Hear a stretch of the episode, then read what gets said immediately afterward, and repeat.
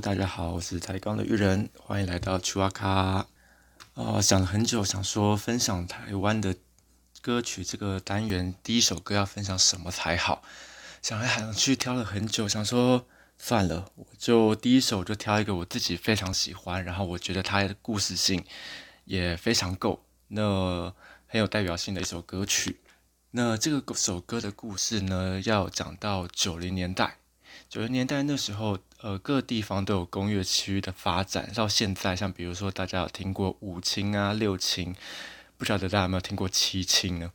七轻原本是打算发展在台南的七股的沿海地带。当时的东地市集团呢，就是向政府申请的一块区域。那在这块区域里面，要发展炼炼油厂啊，然后各种的工业计划。那讲东地市集团，大家可能比较陌生一点。那如果讲到东地市集团的老板、创办人他是谁，那可能大家可能就会对这个名字比较有熟悉了。这个熟悉就是陈友豪。不晓得这个人是谁的话，非常欢迎大家可以 Google 他的事迹，非常多，也是蛮精彩的。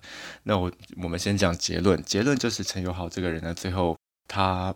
是目前在台湾的栽赃金额第一名的一个头号人士，目前是被通缉中，那也被注销了中华民国的国籍。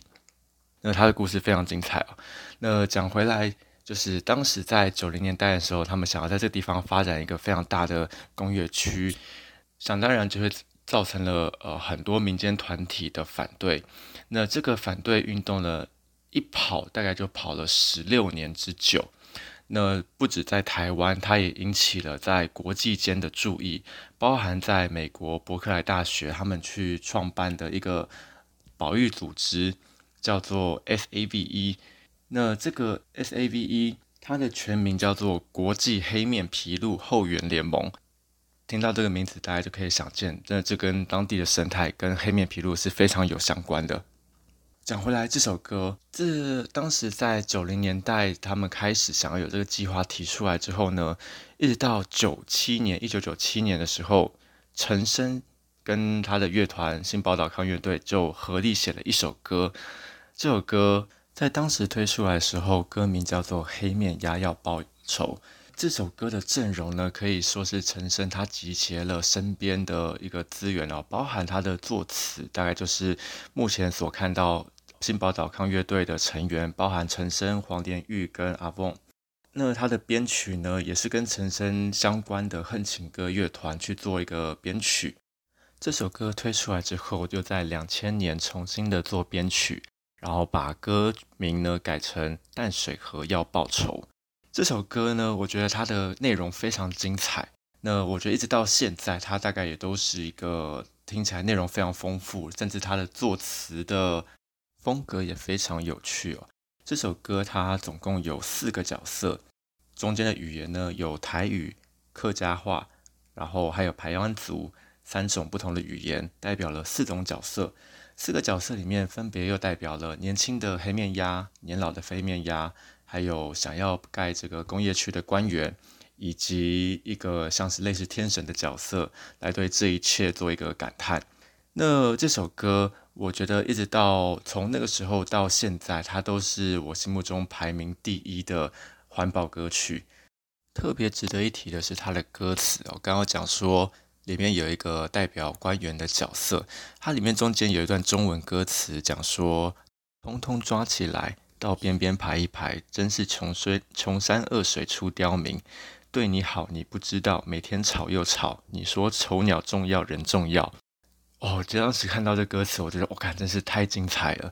然后一直到现在，穷山恶水出刁民都会是我到现在非常喜欢的一句话。我觉得这句话讲的是很精准，很棒。虽然他呃讲的是想要保护环境的这群人，不过我觉得这这个不损这句话的经典性一样在。那还另外特别值得一提的是，呃，他有用客家跟台湾族语来代表一个类似天神的角色，在歌曲里面，当然也就是以他们原有的语言来唱唱这首歌。那把他们的歌词做翻译的话呢，在客家话里面讲的歌词的意思是说，请黑面鸭原谅人类千年都没有在做好事。也请他不要跟天神的神明来做告状。台湾族语讲的中文意思呢，是讲说现在的命命运已经有所改变了，我们到底谁要来负起这个责任？关于这首歌的歌词跟歌曲，我这边就不多说了，我把链接放在下方的这个说明栏，让大家可以自己去感受一下。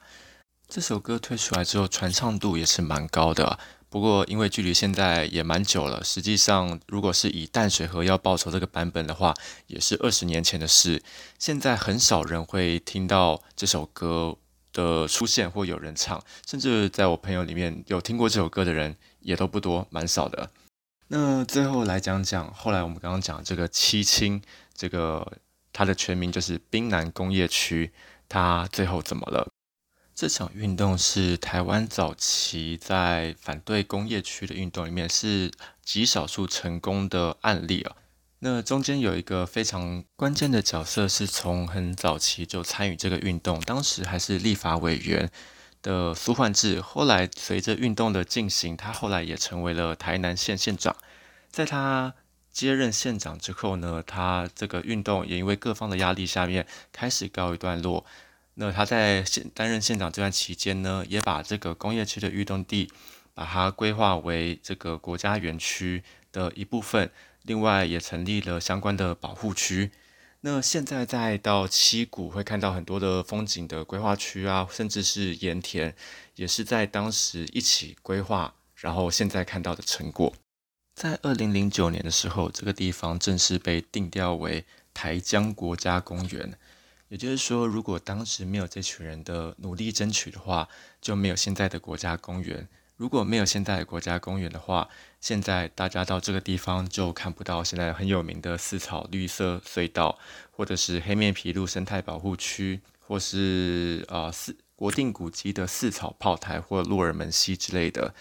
也用这首歌来纪念这一段非常重要的一段历史。呃，会希望大家会喜欢这首歌，我自己是很喜欢啊。有时候开车的时候，我都很喜欢把这首歌放到最大声，然后跟着一起唱。OK，那我们今天就到这边啦。如果大家喜欢这样的内容，或是想要听听一些什么相关历史故事的歌曲的话，也可以写信、传讯息或什么都可以，想跟我说。今天的 Chua 卡就到这边啦，拜拜。